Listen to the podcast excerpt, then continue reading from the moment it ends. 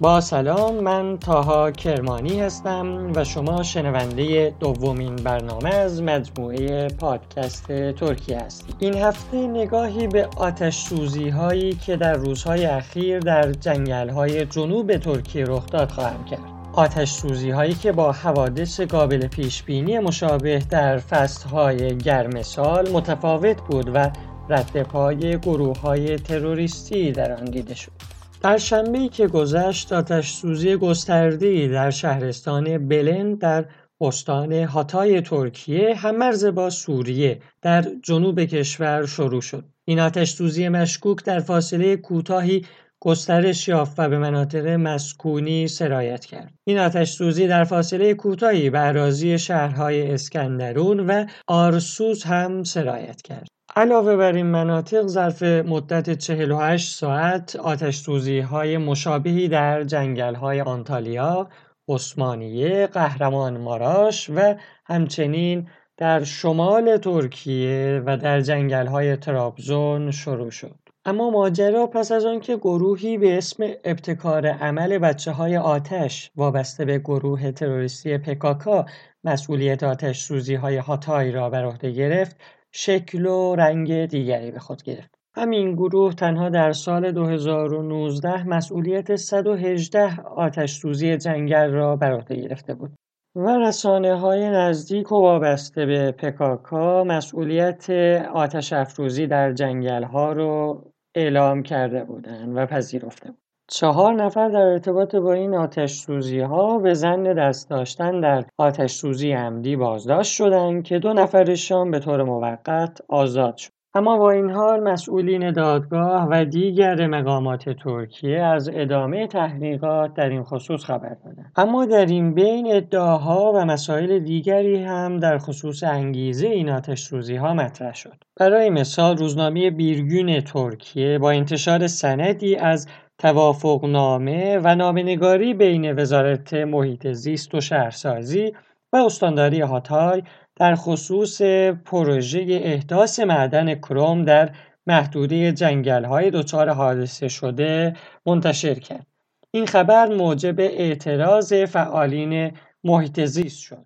اما در این بین بازار اخبار فیک و دروغ هم گرم بود. این باعث شد تمرکز فعالین محیط زیست از اصل موضوع منحرف بشه. در این بین وقتی اعتراضات افکار عمومی افزایش پیدا کرد گروه های نزدیک به پکاکا و رسانه های اونها اخبار فیکی رو منتشر کردند. های نزدیک به پکاکا اخبار مربوط به شمال سوریه که ماهها قبل اتفاق افتاده بود رو پخش کردند و سعی کردند مسئولیتی رو که پیشتر پکاکا در قبال آتش افروزی عمدی پذیرفته بود رو به حاشیه ببرند. همچنین عدم پوشش خبری کافی از این حوادث از طرف های ترکیه موج انتقاد افکار عمومی نسبت به سرمایه‌داران رسانه‌ای رو هم برانگیخت. از سوی دیگر علیرغم اینکه گروه ابتکار عمل بچه های آتش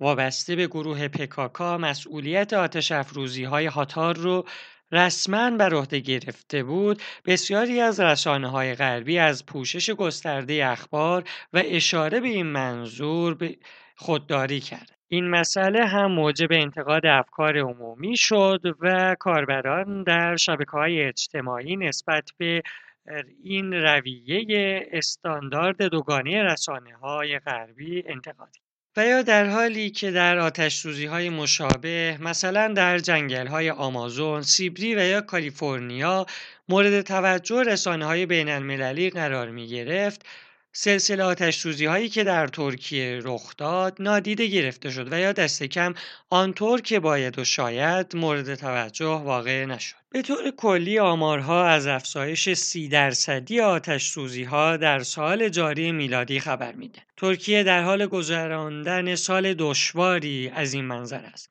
تنها تا پایان ماه سپتامبر بیش از 2500 آتش سوزی در های ترکیه رخ داد. در هر حال اگر از این اتفاقات اخیر بگذریم و انتقاداتی که البته به نحوه مدیریت بحران در مسئله اطفای آتش ها بود ترکیه عملکرد بسیار قابل قبولی در حفظ و نگهداری جنگل ها داشت برای مثال در سال 2019 رکورد کاشت بیشترین نهال طی یک ساعت با کاشت 303150 اصل نهال در استان چروم ترکیه به نام این کشور ثبت شد و تنها در این برنامه در 2023 منطقه کل کشور 11 میلیون اصل نهال کاشته شد. در حال حاضر 29 درصد کل وسعت ترکیه پوشیده از جنگل هاست اما حکومت ترکیه قصد دارد این میزان رو افزایش بده.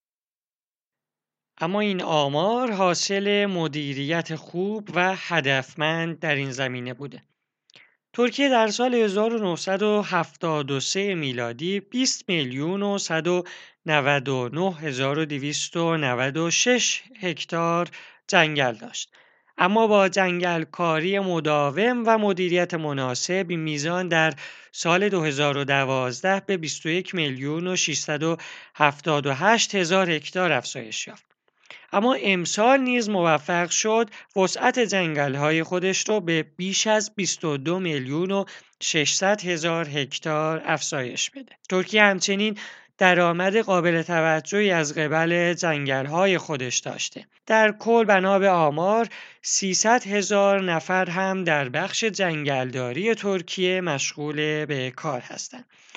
حجم اقتصادی که در این عرصه در ترکیه ازش یاد میشه 19 میلیارد دلاره. همچنین صنایع جانبی جنگلداری اهم از صنایع چوب هم سهم قابل توجهی در درآمدهای ملی ترکیه دارند. هر ترکیه در سالهای اخیر همچنین به لحاظ مدیریت افکار عمومی و فرهنگسازی در زمینه حفظ محیط زیست کارهای قابل تقدیری انجام داده. انواع و اقسام جشواره ها و فستیوال های مختلف در این خصوص شکل می‌گیره و دولت حمایت قابل توجهی در این زمینه انجام میده. همچنین همچنین نهادهای مردم نهاد در این زمینه شکل گرفتن که سهم خودشون رو در راستای فرهنگسازی برای حفظ محیط زیست به خوبی انجام میدن این هفته هم سعی کردم در پادکست ترکیه اخباری رو که در رسانه های ترکیه و در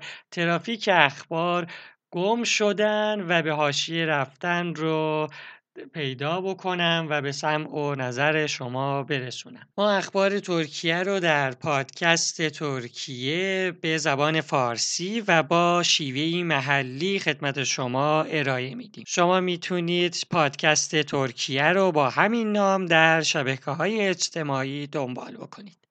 من تاها کرمانی در این برنامه هم سعی کردم اخبار ترکیه رو به شیوه محلی با زبان فارسی خدمت شما تقدیم بکنم. تا هفته و برنامه بعدی خدا نگهدار.